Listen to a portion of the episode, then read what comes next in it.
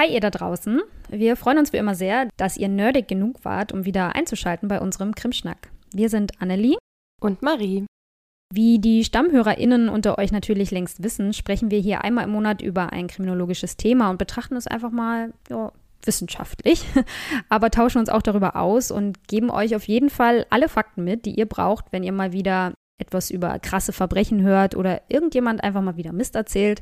Ihr wisst dann auf jeden Fall Bescheid. Heute geht es bei uns immer noch um das Thema Töten. Das ist auf jeden Fall nicht für jeden was. Und falls ihr euch speziell mit dem Thema nicht beschäftigen wollt, dann skippt die Folge einfach. Da ist euch niemand böse. Wir haben in den letzten Folgen über die moralischen Hintergründe gesprochen, warum und wann man das Töten eines anderen Menschen besonders verwerflich findet oder eben vielleicht auch nicht. Wir haben über teilweise schwierige Rechtsgebiete gesprochen, die sich genau damit befassen, Stichwort Notwehr und Sterbehilfe zum Beispiel. Heute geht es mal um so ziemlich das schlimmste Verbrechen, das man in Deutschland begehen kann. Zumindest, wenn es um die offizielle Strafzumessung geht, nämlich den Mord. Wir wollen mal besprechen, ob es in Deutschland wirklich nur noch Mord und Totschlag gibt, wie es für manche vielleicht so den Anschein hat, aber auch, wo eigentlich die Unterschiede zwischen Totschlag und dem Mord sind und warum es diese Unterscheidung in unserem Gesetz eigentlich gibt. Und wir werden über einen Fall sprechen, der zeigt, dass es eben manchmal nicht ganz so eindeutig ist. Ja, also macht euch auf was gefasst. Wir legen los. Krimschnack. Der Kriminologie-Podcast.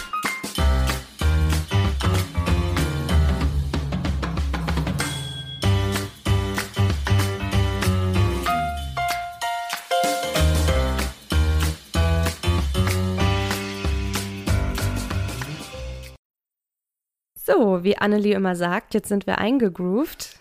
Bevor wir aber gleich über die rechtlichen Bedingungen für Mord und Totschlag sprechen, würde ich gerne mal kurz einordnen, in welchen Dimensionen wir hier denken müssen. Denn während Mord und Totschlag in aller Munde sind, in Film und Fernsehen oder in den Zeitungen, in irgendwelchen Facebook-Gruppen oder natürlich auch den ganzen True Crime-Formaten, wird ja relativ selten eingeordnet, wie häufig oder besser, wie selten diese Delikte überhaupt auftreten.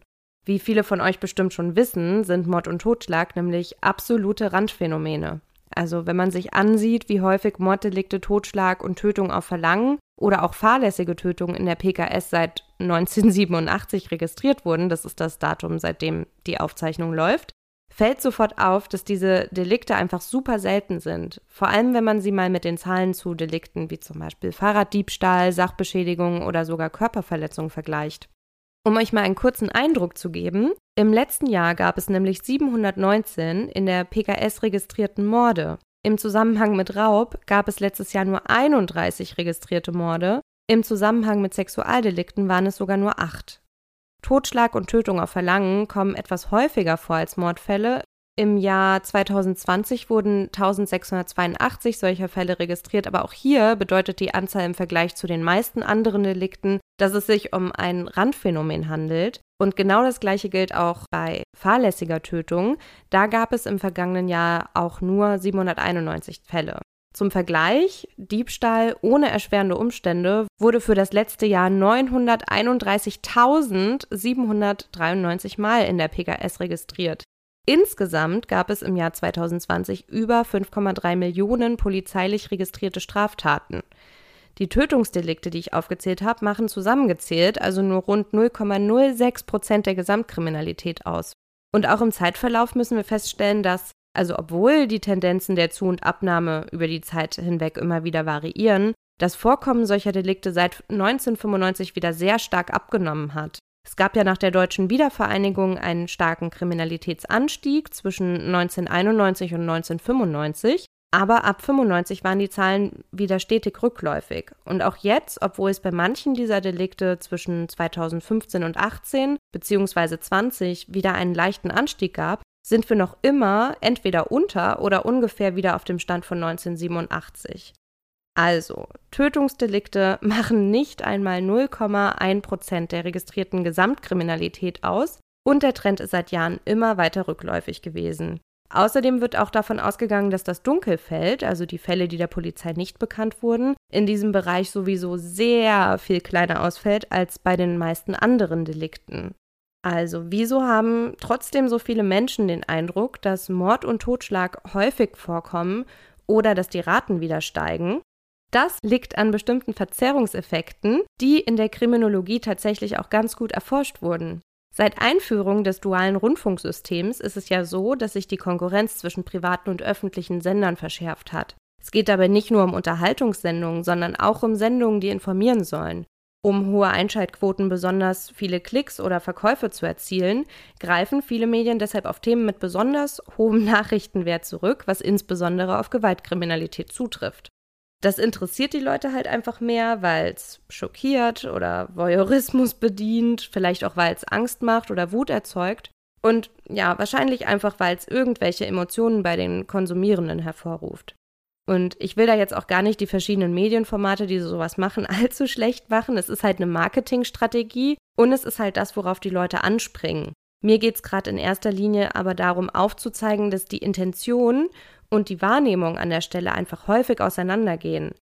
Und es ist ja auch irgendwie klar, wenn täglich in der Tagesschau gemeldet würde, dass deutschlandweit wieder tausende Fahrräder entwendet wurden oder 300 Sachbeschädigungen durch Graffiti begangen wurden, dass die Polizei, was die TäterInnen angeht, absolut im Dunkeln tappt. So, wen interessiert's, oder? Die Auswahl der Themen und die Häufigkeit, in der diese Auswahl gesendet, gedruckt und verbreitet wird, bestimmen nicht nur, wie viel Geld die Medien machen, sondern auch, welche gesellschaftliche Relevanz damit transportiert wird. Und genau darin liegt nämlich das Problem. Eben gerade weil der Fokus auf Gewalt und Sexualdelikten viel Aufmerksamkeit und damit einhergehend Klicks, Einschalt- oder Verkaufsquoten erzielt, wird häufiger über solche Delikte als über Diebstähle berichtet, obwohl die, wie ich ja eben schon mal gesagt habe, weitaus häufiger vorkommen. Und auf die Art und Weise wird bei den Konsumierenden ein verzerrtes Bild über die tatsächliche Kriminalitätslage erzeugt. Das konnte auch durch Inhalts- und Programmanalysen bereits bestätigt werden. Also um dazu noch mal kurz zwei Beispiele zu nennen. Während 1999 Tötungsdelikte nur 0,01 Prozent der Gesamtkriminalität in Deutschland ausmachten, nahmen sie dennoch 18 Prozent der Berichterstattung ein. Und obwohl Diebstähle 58 Prozent der Gesamtkriminalität ausmachten, nahmen sie nur 6 Prozent der Berichterstattung ein. Außerdem wurde 2007 mit Hilfe einer Programmanalyse deutlich, dass Kinder nur 6,6 Prozent der Opfer durch Tötungsdelikte ausmachten, aber demgegenüber steht, dass 31 Prozent der Opfer von Tötungsdelikten im Fernsehen Kinder waren. Also es steht einfach in keinem vernünftigen Verhältnis und deshalb sollte man es unbedingt auch immer im Kopf behalten, wenn man über Mord und Totschlag liest. War jetzt sehr ausführlich, ich weiß. Ja, also halten wir fest, es ist sehr viel wahrscheinlicher, dass euch das Fahrrad geklaut wird, als dass ihr ermordet werdet. Also, wo ist denn jetzt aber eigentlich der Unterschied zwischen Mord und Totschlag? Also ich glaube, den Mord, den hat man halt so im Kopf und man hat auch eine ungefähre Vorstellung davon, was das ist. Und ich glaube, viele von euch wissen auch in etwa, was ein Totschlag ist, vielleicht sogar, wo die Unterschiede sind. Aber ich wollte es trotzdem einmal ganz kurz mal erklären für diejenigen von euch, die es vielleicht nicht im Detail wissen. Und diese Folge hatte auch einen inoffiziellen Jingle. Marie, weißt du noch, wie der ging? oh Gott, warte. Ähm, war das Ab wann ist ein Mord ein Mord? ja, fast so ähnlich, denn es müsste gehen. Wann ist ein Mord ein Mord? ja, wir haben ja immer wieder die Anmerkung bekommen, wir sollen bitte nicht so steif sein. So, das habt ihr jetzt davon. Seid vorsichtig, was ihr euch wünscht. Ich kann auch sehr albern. Das wird dann nämlich nicht mehr rausgeschnitten, was wir hier so zwischendurch so quatschen. ja, genau. Aber kommen wir mal wieder zum sachlichen Inhalt. Wann ist denn jetzt ein Mord ein Mord? Ein Mord ist in jedem Fall nicht einfach jede vorsätzliche Tötung. So viel schon mal vorweg. Also wenn ich jetzt loslaufe mit dem festen Vorsatz, jemanden töten zu wollen oder ihn oder sie erschieße, ist das nicht unbedingt und zwingenderweise ein Mord, sondern erstmal auf jeden Fall ein Totschlag. Wenn ich jemanden hingegen aus Versehen umbringe, weil ich nicht richtig aufpasse oder auf dem Balkon im fünften Stock mit einem schweren Blumentopf hantiere und der mir aus der Hand rutscht und dann jemanden trifft, dann ist das natürlich auch scheiße, aber nur eine fahrlässige Tötung wahrscheinlich. Mit der Fahrlässigkeit ist das eben auch so eine Sache, denn ich kann natürlich auch jemanden im Straßenverkehr mit meinem Auto umbringen, weil derjenige plötzlich auf die Straße springt. Das ist übrigens meine persönliche Horrorvorstellung. Aber wenn ich nicht verantwortungslos oder total unvorsichtig gefahren bin, wäre das nicht unbedingt eine fahrlässige Tötung, sondern nur, wenn ich beispielsweise viel zu schnell war oder auf dem Handy rumgedaddelt habe. Denn dann habe ich die sogenannte objektive Sorgfaltspflicht außer Acht gelassen und die ist dabei eben wichtig. Also das, was von einer Autofahrerin allgemein erwartet wird, nämlich dass man ordentlich fährt und auf den Verkehr achtet. Das Ergebnis ist hier zwar in jedem Fall das gleiche, ein Mensch ist gestorben, aber bei der Beurteilung macht man vor Gericht da eben große Unterschiede. Ja, und wie gesagt, beim Totschlag, da will ich eben genau das, dass dieser Mensch tot ist. Ich habe also einen Tötungsvorsatz.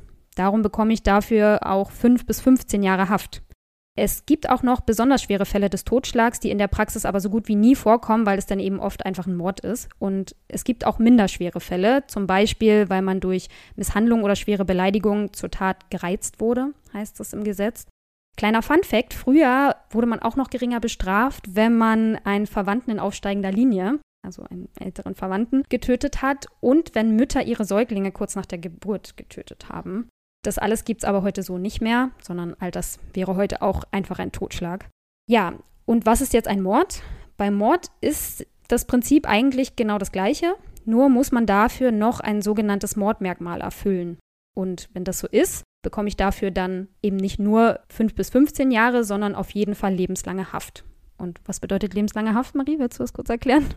Äh, 15 Jahre Freiheitsanzug. Richtig? bing, bing, bing, bing. Naja, fast. Also mindestens 15 Jahre. Nach 15 Jahren wird praktisch dann geprüft, ob derjenige wieder entlassen werden kann. Dann kommt es natürlich noch ein bisschen drauf an, besondere Schwere der Schuld. Aber das vielleicht mal an einem anderen Tag. Heute erstmal nur so viel dazu. Ein anderer Unterschied ist im Gegensatz zum Totschlag eben auch, dass dieser verjährt und der Mord eben nicht. Also ein Mord verjährt nie. Dafür kann man dann eben immer bestraft werden, auch wenn er erst 20 Jahre später entdeckt wird, sozusagen. Ja, und die von mir genannten Mordmerkmale sind im Gesetz in Paragraf 112 StGB auch alle einzeln genannt. Einige beziehen sich auf den oder die TäterInnen und das Tötungsmotiv bzw. das Ziel, das er oder sie damit verfolgt. Andere beziehen sich auf die Tatbegehung, also die Art und Weise, wie die Tat begangen wird. Das letzte sind die sogenannten objektiven Mordmerkmale, also wie wird eine Tat begangen. Da gibt es einmal zuallererst genannt die Heimtücke. Das ist die bewusste Ausnutzung der Arg- und Wehrlosigkeit eines Menschen. Das bedeutet, jemand ist immer dann arglos, wenn er oder sie nicht mit dem Angriff rechnet. Und wehrlos ist man immer dann, wenn man sich, weil man eben nicht damit rechnet, auch nicht wehren kann. Und ich glaube, Kinder gelten eigentlich auch immer als arg und wehrlos, oder? Ja, da sprichst du jetzt eine, schwierige Sache an. Ja, Kinder sind im Prinzip arg und wehrlos. Es kommt ein bisschen auf das Alter drauf an. Man sagt, dass sehr junge Kinder eigentlich noch gar nicht arglos sein können, weil sie ja generell gar nicht fähig dazu sind, so einen Argwohn zu entwickeln. Und da ist es dann nämlich tricky, dann überträgt sich das aber auf die Person, die gerade auf das Kind aufpasst. Das heißt, wenn die arg und wehrlos ist, oder arglos dann in dem Fall, dann überträgt sich das auf das Kind. Das ist auch schon wieder so eine knifflige juristische. Ja, stimmt. Aber wenn jetzt die Person, die gerade auf das Kind aufpasst, zum Beispiel das Kind umbringen würde, dann ist das ja wirklich knifflig, weil das Kind quasi ja gar nicht vielleicht beurteilen kann, dass es sich in Gefahr befindet. Insofern wäre es ja quasi arglos, es wäre wehrlos, weil wahrscheinlich eine erwachsene Person auf sie aufpasst. Und wenn man das dann aber rechtlich so nicht bestimmen kann, weil das Kind noch nicht fähig wäre, einen Argwohn zu entwickeln, dann ist es, also das finde ich ja verrückt. Ja, sagen wir so, dann ist es erstmal nicht heimtückisch. Also bedeutet, weil Kinder in einem gewissen Alter, sagen wir jetzt mal zweijährige Kinder, grundsätzlich arglos sind, weil sie halt diesen Argwohn nicht entwickeln können, heißt es, dann wäre ja jede Tötung an diesem Kind auch heimtückisch. Und das ist es eben nicht. Also, ne, also es ist dann in dem Fall nicht heimtückisch. Kann man jetzt gut oder schlecht finden. Auch da gibt es natürlich äh, juristisch auch verschiedene Meinungen und so. Ist auf jeden Fall interessant. Das heißt also jetzt bei erwachsenen Menschen, bei Angriffen von vorn mit einer Waffe sehe ich den Angriff im Prinzip kommen und bin deshalb nicht arglos und könnte mir noch irgendeinen Gegenstand greifen oder irgendwie die Waffe aus der Hand hauen, theoretisch. Aber wenn ich zum Beispiel schlafe oder wenn man mir heimlich Gift in meinen Aperol Spritz mischt und ich überhaupt keine Ahnung habe, dann wäre es heimtückisch. Hier gibt es immer mal wieder die Kritik, dass dieses Mordmerkmal vor allem körperlich unterlegene Menschen benachteiligt, denn gerade wenn man körperlich unterlegen ist, dann tötet man eher heimtückisch. Und die Frage ist ja auch, ist es wirklich verwerflicher, wenn ich als unterlegener Mensch einen mir körperlich deutlich überlegenen Menschen im Schlaf töte, als wenn ja jemand offen mit einer Waffe auf einen zukommt sozusagen und einen dann tötet, weil im Zweifelsfall kann man dann ja auch nichts machen, ne? Man ist dann zwar nicht arg und gut wehrlos vielleicht schon, aber auf jeden Fall nicht arglos, aber ist halt eben die Frage, ob das wirklich verwerflicher ist. Ich werde nachher auch noch mal von einer sehr bekannten Fallkonstellation erzählen, bei der das eben auch eine große Rolle spielt. So, das zweite objektive Mordmerkmal ist die sogenannte Grausamkeit. Wenn dem Opfer also bei der Tötung aus so steht es in Lehrbüchern, ich zitiere mal, gefühlloser, unbarmherziger Gesinnung besonders schwere körperliche oder seelische Qualen zugefügt werden, die über das für die Tötung erforderliche Maß hinausgehen. Stichwort ist jetzt, glaube ich, so Folter. Also wenn man praktisch demjenigen unglaubliche Qualen zufügt, Schmerzen, die nicht nötig wären, um ihn zu töten. Ne? Also jetzt der Schuss tut ja auch weh, aber dann ist der Mensch eben tot. Aber wenn man eben vorher noch körperlich oder seelisch denjenigen foltert, dann ist das grausam. Das war ja auch das Mordmerkmal, was bei Maivis, was wir in der letzten Episode besprochen haben, dann noch ins Spiel gebracht wurde. Genau, da war es die Abtrennung von Körperteilen sozusagen. Das ist dann in jedem Fall grausam, genau. Das letzte objektive Mordmerkmal ist dann die Benutzung gemeingefährlicher Mittel. Damit sind Mittel gemeint, die der oder die Täterin nicht sicher beherrschen kann und die eine größere Anzahl an Menschen gefährden könnten. Beispiel ist hier immer so die Bombe zum Beispiel, ne? wo man dann ja gar keinen Einfluss darauf hat, wie viele Menschen dann am Ende wirklich verletzt werden. Dann gibt es die subjektiven Tatmerkmale. Da ist also die Frage, warum wird diese Tat begangen? Ne? Da guckt man sich also eigentlich den Willen des Täters oder der Täterin an. Da ist zuallererst die Mordlust. Da ist es immer dann der Fall, wenn der oder die Täterin aus purer Freude am Töten handelt, sozusagen. So wird das immer formuliert. Also praktisch die Lust am Töten das tattreibende Motiv ist, sozusagen, für das, was er oder sie tut. Das zweite Mordmerkmal in dieser Gruppe ist dann die Befriedigung des Geschlechtstriebes. Wenn der oder die Täterin im Tötungsakt selbst die geschlechtliche Befriedigung sucht oder das Opfer tötet, um sich dann an der Leiche zu vergehen, Stichwort Nekrophilie, oder wer den Tod des Opfers einfach in Kauf nimmt, um den Geschlechtsverkehr durchzuführen. Dann auch ein sehr bekanntes Mordmerkmal ist, glaube ich, die Habgier, also jemand, der habgierig handelt. Damit ist gemeint ein ungezügeltes und rücksichtsloses Streben nach Vermögensvorteilen um jeden Preis. So heißt es dann in den Lehrbüchern. Ja, also wenn sich jemand einen Gewinn durch den Tod der Person verspricht in irgendeiner Art und Weise, ne, Stichwort ist da immer so ein bisschen Erbfälle oder ähnlich gelagerte Sachen. Und dann noch die sonstigen niedrigen Beweggründe. Darunter fällt eigentlich alles, was nach allgemein sittlicher Anschauung verachtenswert ist, also auf tiefster Stufe steht, weil sie durch hemmungslose und triebhafte Eigensucht bestimmt ist. Und deshalb gilt das dann eben auch als besonders verwerflich. Hier wird eigentlich alles drunter gefasst, was man sonst vorher dann nirgendwo hatte, nämlich zum Beispiel die Ausländerfeindlichkeit. Das gilt dann als ja, sonstiger niedriger Beweggrund. Der Schwulenhass zum Beispiel auch oder so ähnliche Hassverbrechen und die Tötung des Ehepartners, um zum Beispiel auch mit der Geliebten oder dem Geliebten durchzubrennen. Oder auch zum Beispiel dieses Jahr, wenn ich sie nicht haben kann, soll sie keiner haben und ich töte sie deshalb. Auch das wäre dann ein sonstiger niedriger Beweggrund. Da guckt man dann halt eben, ist der Grund, den der Täter da oder die Täterin hat, aus sonstigen Gründen eben besonders verwerflich, ne? auf niedrigster Stufe. So drücken das die Gerichte dann immer aus. Dann gibt es noch zwei weitere subjektive Tatmerkmale, nämlich die verfolgte Absicht. Einmal die Ermöglichungsabsicht, das ist die Tötung als Mittel zur Ermöglichung einer anderen Straftat. Das ist dann, ne, wenn du jemanden tötest, um dann praktisch was anderes machen zu können. Ja, vielleicht bei Raubmord oder so. Weil man ja dann sozusagen planen würde, diese Person zu töten, um an etwas zu kommen. Aber natürlich könnte das dann auch Habgier sein. Aber ja, können ja auch mehrere Merkmale sein, ne? Ja, genau.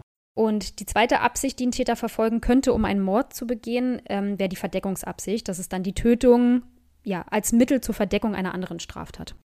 Beispielsweise eine begangene Vergewaltigung dann zu verdecken, indem man die Person dann im Anschluss tötet. Genau, das ist jetzt auf jeden Fall ein ganz schöner Katalog, oder? Man ist da in Deutschland also so ziemlich genau. Ja, ist auf jeden Fall sehr viel, ja. Und der Paragraph ist auf jeden Fall auch nicht unumstritten. Die größte Kritik daran ist eigentlich, dass der Mordparagraph, so wie er da steht und wie ich das eben auch gerade dargelegt habe, noch aus der NS-Zeit stammt, nämlich aus dem Jahr 1941 und seitdem eigentlich nicht mehr reformiert wurde. Die Frage ist also, ist das so überhaupt alles noch zeitgemäß? Es gab da schon ExpertInnenkommissionen, zuletzt 2014, die sich mit dieser Frage befasst haben und tatsächlich zu dem Beschluss kamen, dass man da eigentlich noch mal ran müsste. Passiert ist aber bis heute nichts. Interessant finde ich auf jeden Fall die Formulierung im Mordparagraphen, denn dort steht, Mörder ist wer. Also mal abgesehen davon, dass Frauen anscheinend keine Mörder sein können, weil nur die männliche Form drinsteht, aber davon mal abgesehen, beim Diebstahl und bei anderen Delikten wird das Delikt beschrieben. Ne? Also wie man einen Diebstahl begeht sozusagen. Und bei Mord und Totschlag wird aber der Tätertyp beschrieben oder der Täterinnentyp. Also die Gesinnung sozusagen der Person. Ne? Du bist dann ein Mörder für immer sozusagen, ne? Bist du auch ein Dieb dann für immer? Also die Formulierung ist schon, die weicht schon sehr ab von der normalen Formulierung in unserem Strafgesetzbuch bei diesen beiden Delikten. Und da ist eben auch die Frage, ist das noch so zeitgemäß? Sieht man das noch so? Aber auch die Problematik mit der Heimtücke, die ich ja schon mal angesprochen habe, und die zwingende lebenslange Haft bei Mord stehen in der Kritik. ExpertInnen kamen zu dem Schluss, dass RichterInnen auch mildernde Umstände berücksichtigen können sollten. Ehrlicherweise machen sie das auch jetzt schon über die sogenannte Rechtsfolgenlösung. Das ist eine Lösung, die vom BGH entwickelt wurde, um eben doch noch mehr Spielraum zu ermöglichen. Damit können analog zu Paragraf 49 Absatz 1 Nummer 1 StGB besondere nachvollziehbare Motive auf der Ebene der Strafzumessung dann berücksichtigt werden. Das heißt, im Prinzip müsste eine Person, wenn die Mordmerkmale erfüllt sind, für den Mord bestraft werden. Das heißt, sie müsste lebenslange Freiheitsstrafe bekommen. Man kann dann aber sagen, es ist ein Mord, du wirst auch wegen Mordes verurteilt, aber bei der Strafzumessung sozusagen, da tricksen wir so ein bisschen und sagen eben, es müsste lebenslang sein. Wir sagen aber gut, acht Jahre reichen jetzt auch, weil wir können es ja schon ein bisschen nachvollziehen, was da passiert ist, weil die Motive oder praktisch das Tatgeschehen besonders ist oder halt eine besondere Beurteilung dann bedarf. Das ist alles natürlich ein bisschen unelegant, weil das auch sehr viel Rechtsunsicherheit birgt. Das heißt, eigentlich sollten Leute ja schon vorher wissen können, wie würde ich im Zweifel bestraft werden, ne, wenn ich gefasst würde. Und das ist dann in den Fällen natürlich besonders schwer, weil das dann sehr auf den einzelnen Richter oder die Richterinnen ankommt und weil das alles halt ja so im Gesetz gar nicht beschrieben ist, sondern wie gesagt so ein bisschen wie eine Trickserei wirkt, so, ne, um praktisch das Rechtsgefühl, was man dann hat, oder um praktisch das Urteil so ein bisschen gerechter zu gestalten. Und das liegt eben vor allem daran, dass man bei Mord diesen Spielraum eben eigentlich nicht hat. Ja, das finde ich spricht auf jeden Fall dafür, dass man da vielleicht noch mal so an diesen Paragraphen ran sollte, weil das ist ja super inakkurat. Also ich finde das irgendwie gerade auch. Also einerseits äh, kann ich mir jetzt einige Beispiele vorstellen, bei denen ich das gut finden würde oder gut finde, dass es dann eben diesen Spielraum gibt. Und andererseits finde ich es total also irgendwie stellt mich das nicht zufrieden, dass das so unsicher ist, weil genau das soll das Recht ja eigentlich nicht sein, ne? Ja, genau, da hast du recht. Und da bist du auch nicht die Einzige, denn gerade diese, dieses unbefriedigende Gefühl dabei, das haben halt auch andere und auch ExpertInnen und JuristInnen. Und deswegen denke ich, auf kurz oder lang wird es da wahrscheinlich nochmal eine Reform geben.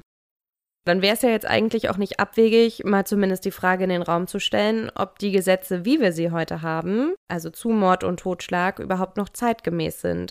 Welche Probleme ergeben sich also mittlerweile, denen man sich vielleicht auch zur Zeit, als die Gesetze gemacht wurden, gar nicht bewusst war? Ist ein Mord wirklich immer moralisch verwerflicher als ein Totschlag? Das würden wir mal an einem Beispiel darstellen wollen und dann drüber reden. Ja, ich habe da mal was vorbereitet. Ein sehr gutes Beispiel für einen Mord, der nicht als Mord bestraft wurde und oftmals wird, ist der sogenannte Haustyrannenfall, bei dem ein Partner den anderen Partner nach jahrelanger Tyrannei tötet, weil er oder sie sich eben nicht anders zu helfen weiß. Der Fall kommt so oder so ähnlich auch immer wieder mal vor. Es gibt da aber einen sehr bekannten Fall, den ich auch noch aus Lehrbüchern kenne, den ich jetzt sozusagen mal ausführlicher besprechen möchte. Dazu gibt es auch die Gerichtsurteile, die findet man online, die packe ich euch auf jeden Fall in die Show Notes. Ich packe euch auch mal eine Auswahl von ähnlich gelagerten Fällen in die Show Notes, da kann man auch mal in die Gerichtsurteile lesen.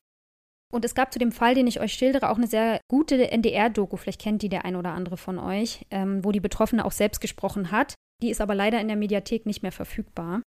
Ja, der Fall trug sich zu wie folgt. Ein junges Mädchen, ich nenne sie jetzt mal Anna, sie hieß natürlich anders, lernte mit 17 Jahren einen etwas älteren Mann kennen. Und sie war auch schwer beeindruckt von ihm. Er war körperlich sehr fit, sehr männlich, so hat sie das beschrieben. Und ja, sie verliebte sich sehr schnell in ihn und er anscheinend auch in sie. Und das war auch erstmal alles sehr harmonisch und die beiden kamen gut miteinander aus. Und sie wurde relativ schnell schwanger, woraufhin sie dann auch heirateten. Sie bekam dann auch noch ein zweites Kind. Jedenfalls irgendwann im Laufe der Beziehung fing es dann an, dass der Mann, nennen wir ihn Willi, ja, sich immer aggressiver verhielt Anna gegenüber. Also dann nach einer Feier beispielsweise auch mal zuschlug, weil er eifersüchtig war auf einen Mann, der mit ihr gesprochen hatte. Und nach ihren eigenen Äußerungen war es dann immer so, dass sie es dann abgetan hat und gesagt hat, gut, er liebt mich halt und er war halt eifersüchtig. Man kennt diese Dynamiken aus der Psychologie ihr da jetzt einen großen Strick draus zu drehen, finde ich ein bisschen blöd. Wir werden darüber in einer Folge auch nochmal sprechen und ich denke, wir müssen das auch nochmal ein bisschen ausführlicher behandeln, diesen Kreislauf der Gewalt und sozusagen, woher das kommt. Aber jedenfalls nehmen wir es einfach mal so hin, das war so. Sie hat das eben so abgetan, aber es steigerte sich immer weiter.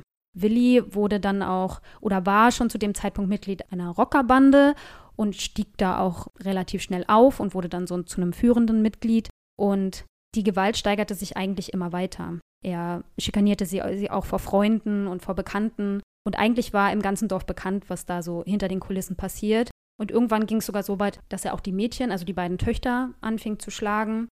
Ja, zum Ende hin war die Gewalt praktisch so weit eskaliert, dass Anna auch mehrfach im Krankenhaus war. Also mindestens einmal und dann aber natürlich geleugnet hat, was passiert ist.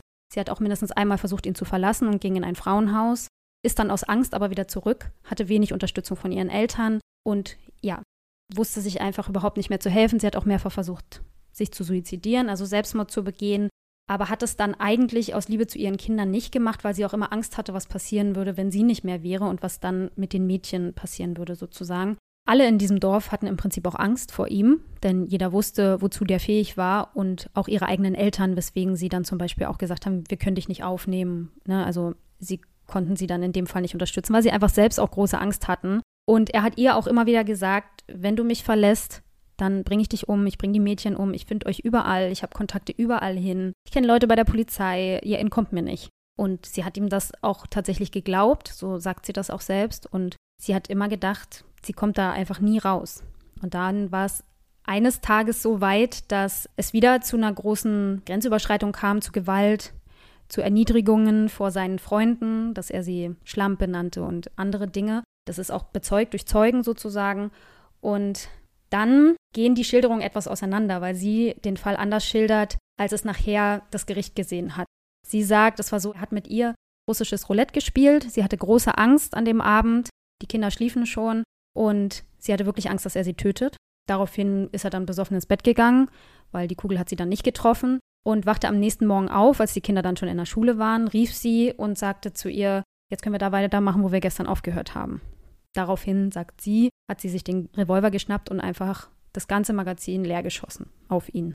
Und hatte dann Angst, hat dann auch noch gewartet, hat auch erstmal nichts unternommen. Das steht auch fest. Also sie hat dann gezögert, wusste nicht, was sie tun sollte. Die Kinder sind noch aus der Schule gekommen. Sie hat noch Essen gekocht und hat dann irgendwann einen Anwalt angerufen und gesagt, das und das ist vorgefallen. Und er hat sie dann beraten und sie ist dann zur Polizei.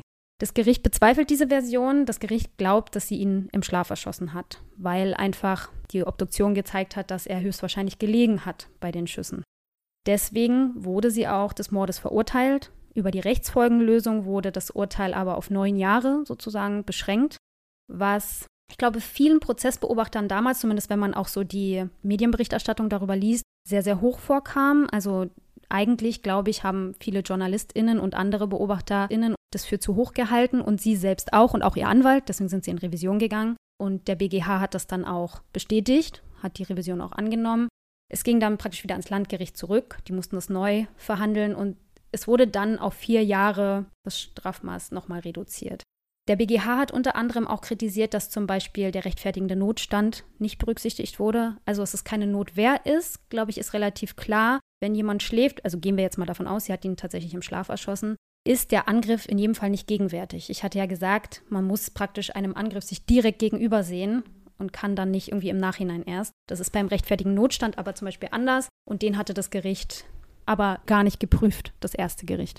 Du hattest ja auch gesagt, dass man theoretisch, wenn man so eine Schusswaffe hat und man quasi in Notwehr handeln möchte, dass man dann theoretisch erstmal ankündigen müsste, dass man schießt, dass man dann einen Warnschuss abgibt und dass man dann erst schießen darf und dass das dann, also wenn man das jetzt sauber rechtlich sehen würde, erst Notwehr wäre. Und ich denke, in diesem Fall kann man auch auf jeden Fall davon ausgehen, dass ihr das nicht möglich gewesen wäre, also wenn sie das so gemacht hätte also entweder hat sie wirklich einfach drauf losgeschossen, um selbst nicht zu sterben, oder ja, rechtfertigender Notstand, weil es ihr ja überhaupt ja nicht anders möglich gewesen wäre, sich irgendwie von diesem Mann zu entfernen. Genau, die Problematik ist eben dabei genau das. War es ihr wirklich nicht anders möglich? Ich meine, rein objektiv betrachtet hätte sie natürlich nochmal in ein Frauenhaus gehen können, hätte sich anderweitig Hilfe suchen können. Es gibt ja gewisse Stellen. Aber jetzt rein subjektiv aus ihrer Sicht war es wahrscheinlich wirklich der einzige Ausweg, weil sie jetzt praktisch subjektiv diesem Irrtum unterlag, dass sie da gar nicht anders rauskam. Und das muss man dann auf jeden Fall auch noch berücksichtigen. Und das hat eben der BGH auch gesagt, dass man da auf jeden Fall nochmal prüfen muss. Ich glaube, man darf einfach diesen psychischen Druck oder also diesen psychischen Missbrauch, dem sie da auch jahrelang ja unterlag, nicht unterschätzen. Und das finde ich echt gut, dass dann das scheinbar auch durch das BGH oder auch durch das erste Gericht ja auch mit einbezogen wurde. Aber finde ich, klingt erstmal fair, ehrlich gesagt. Sie hat dann letztlich, also der Fall wurde 2003 dann verhandelt und sie hat dann letztlich sogar nur zwei Jahre gesessen wegen guter Führung. Aber mich würde natürlich mal interessieren, wie ist das jetzt für dein Rechtsgefühl, die vier Jahre? Findest du die gerecht für das, was sie gemacht hat? Wenn ich die Geschichte dazu nicht kennen würde und einfach nur hören würde, okay, da hat eine Frau ihren Mann im Schlaf erschossen, dann auf gar keinen Fall. Dann würde ich sagen, okay, das war Mord, weil er war arglos und wehrlos in dem Moment. Aber wenn man eben hört, dass sie ja wirklich jahrelang von ihm erniedrigt und gefoltert und unter Druck gesetzt und misshandelt wurde und sie eben für sich nicht den Ausweg gesehen hat, weil sie hat ja Fluchtversuche unternommen und ihre Eltern haben schon gesagt, sie können sie nicht aufnehmen, weil sie selbst Angst haben. Sie ist im Frauenhaus nicht vorangekommen und er hat gesagt, er kennt sogar Leute bei der Polizei und ihr Selbstmord irgendwie hat nicht funktioniert. Sie hat sich permanent Sorgen darum gemacht, was mit ihren Kindern passiert. Ich meine, ehrlich gesagt, kann ich den Gedankengang dann irgendwie nachvollziehen, dass wenn man sagt, okay, wenn ich mich nicht aus der Situation ziehen kann, dann muss ich ihn halt rausnehmen, ne? Und wenn er halt einfach nicht geht, dann, ja, weiß ich nicht. Also, ich finde, es ist schon irgendwie ganz schön schwierig, darüber nachzudenken und sich so zu überlegen, was das mit dem eigenen Rechtsgefühl macht. Aber ich glaube, ich kann sie einfach gut verstehen. Also wenn ich mir vorstelle, ich wäre in so einer Situation, würde ich hoffen, dass ein Gericht ja so urteilt, wie sie für sie geurteilt haben. Ja, muss doch eigentlich schon. Wie ist das bei dir? Genau, also das sind ja auch eigentlich genau die Überlegungen, die auch zur Kritik an diesem Mordparagraphen, ne, gerade diese Haustyrannenfälle, dass man einfach das Gefühl hat, ja, aber irgendwie ist die Motivlage doch noch mal anders nachvollziehbar als jetzt bei einer anderen Täterin oder einem Täter. Deswegen absolut. Ich fand die neun Jahre, muss ich sagen, hätte ich auch viel gefunden dafür, weil gerade, gut, ich bin jetzt auch selbst Mutter, deswegen ist es vielleicht auch nochmal bei mir so, weil da waren halt auch die Kinder im Spiel. Er hat wirklich angefangen, die Kinder zu schlagen und sie hatte immer wieder Angst und hat auch versucht, die so gut wie möglich rauszuhalten. Ich glaube, man kann selbst sehr, sehr viel aushalten und es gibt ja wirklich äh, Frauen, aber auch Männer, die jahrelang in solchen Beziehungen, manchmal bis an ihr Lebensende in solchen Beziehungen feststecken und da wirklich nicht rauskommen. Aber wenn du dann wirklich auch noch so Angst um die eigenen Kinder hast und das wirklich als einzigen Ausweg siehst, also ich könnte nicht beschwören, dass ich dann nicht vielleicht ähnlich gehandelt hätte wie sie. Einfach weil er so allmächtig, so übermächtig war und sie das Gefühl hatte, überall ist er und egal was ich mache, der findet mich und ich kann da nichts machen. Ich bin so ohnmächtig sozusagen, dass das mein einziges Mittel ist. Und deswegen vier Jahre, am Ende waren es dann zwei Jahre, Gut, auch den Kindern hat zwei Jahre die Mutter gefehlt und der Vater war tot. Aber das, glaube ich, ist jetzt zumindest für mein persönliches Rechtsempfinden. Ich meine, sie hat immer noch einen Menschen getötet, das heißt, ganz straffrei sie davonkommen zu lassen. Es sei denn, es wäre in Notwehr gewesen, dann ist es vielleicht nochmal was anderes. Aber so finde ich es okay. Aber ich finde, der Fall zeigt deutlich, dass der Spielraum größer sein muss, auch bei Mord. Aber das ist ja genau das, was sie und ihre VerteidigerInnen versucht haben, ne? dass es straffrei bleibt, weil sie ja gesagt hat, dass sie in Notwehr gehandelt hat. Das ist, ähm, ja. Äh, aber ich gebe dir total recht, wenn man jetzt wirklich davon ausgeht, dass der Mensch in dem Moment geschlafen hat, dann straffrei, nee, das wäre auch nicht richtig gewesen. Also egal, was er vorher gemacht hat, wir haben ja schon aus bestimmten Gründen diese Mordmerkmale und ich finde auch gut, dass wir Mordmerkmale haben, die eben nochmal so eine besondere, ich sag mal, Schwere der Schuld ja reflektieren. Das finde ich schon gut. Also ich finde auch, dass, dass das nochmal reformiert werden sollte vielleicht. Ehrlich gesagt muss ich sagen, das ist mir vorhin eingefallen, das habe ich dann vergessen nochmal einzuwerfen. Ich finde es ehrlich gesagt auch irgendwie ganz schön merkwürdig, dass unser Mordparagraph aus der Nazi-Zeit noch stammt, oder?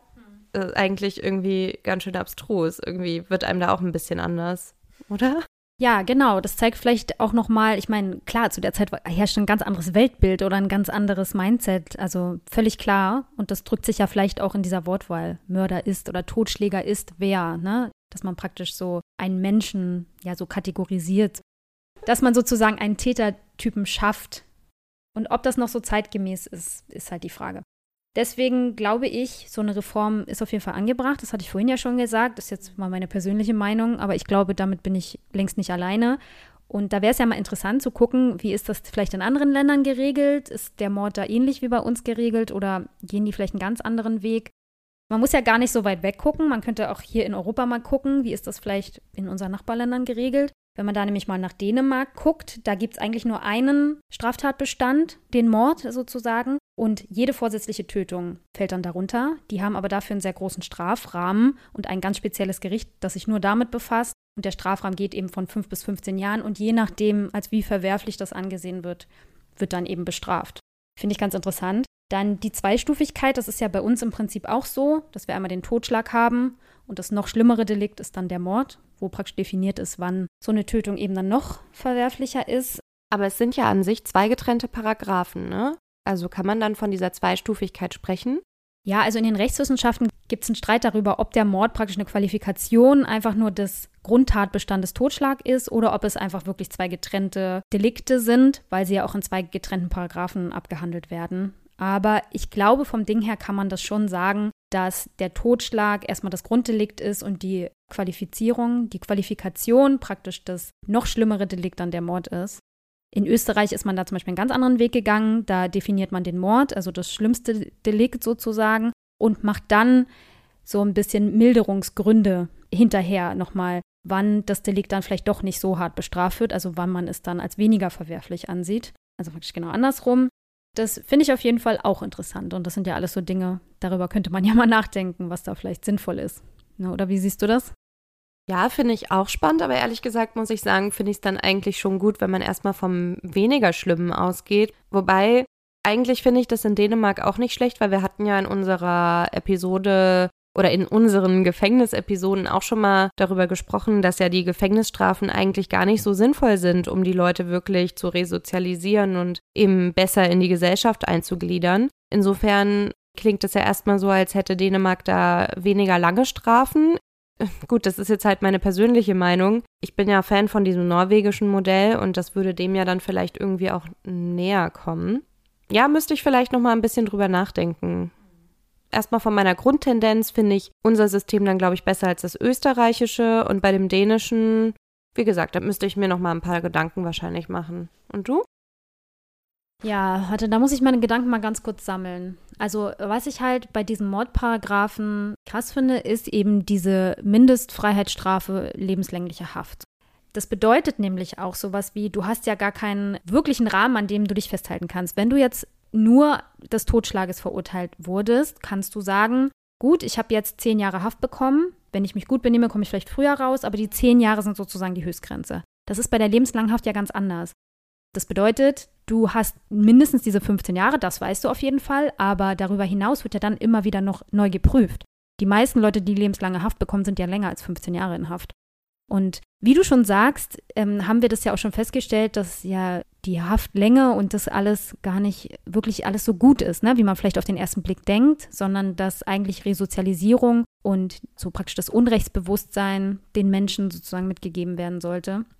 Aber natürlich kommt es immer auf, wie die Fälle gelagert sind, drauf an. Ich finde es auch schwierig, da jetzt so ein pauschales Urteil drüber zu fällen. Ich bin der Meinung, dass da der Gesetzgeber allein was die Formulierungen angeht und praktisch die Unflexibilität beim Mord, dass man da auf jeden Fall nochmal ran sollte, ob man das jetzt alles so umwerfen muss oder ob wir nicht beim, bei der Grundstruktur bleiben können und einfach sagen können, da verfeinert man das nochmal ein bisschen. Das wäre, glaube ich, jetzt mein erster Impuls, das so zu sehen.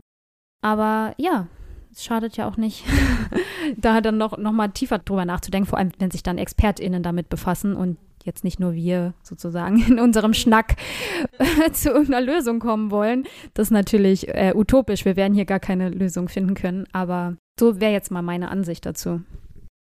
Ja, vielleicht habt ihr ja irgendwelche Ansichten dazu, die ihr mit uns teilen wollt. Da freuen wir uns immer, wenn ihr uns schreibt. Ansonsten war es das erstmal für heute von uns und wir hoffen, es war wieder informativ für euch und hat euch Spaß gemacht. Vielen Dank auf jeden Fall fürs Zuhören. Wenn ihr Lust habt, könnt ihr uns kontaktieren über Krimschnack bei Facebook und Instagram oder ihr schreibt uns eine gute alte E-Mail über krimschnack@protonmail.com. Genau, schreibt uns gern bei Fragen, Wünschen, Anmerkungen oder was euch sonst noch einfällt. Und ansonsten hören wir uns auf jeden Fall wieder am letzten Sonntag im September und wir freuen uns, wenn ihr auch dann wieder reinhört. Tschüss. Bis dann. Tschüss.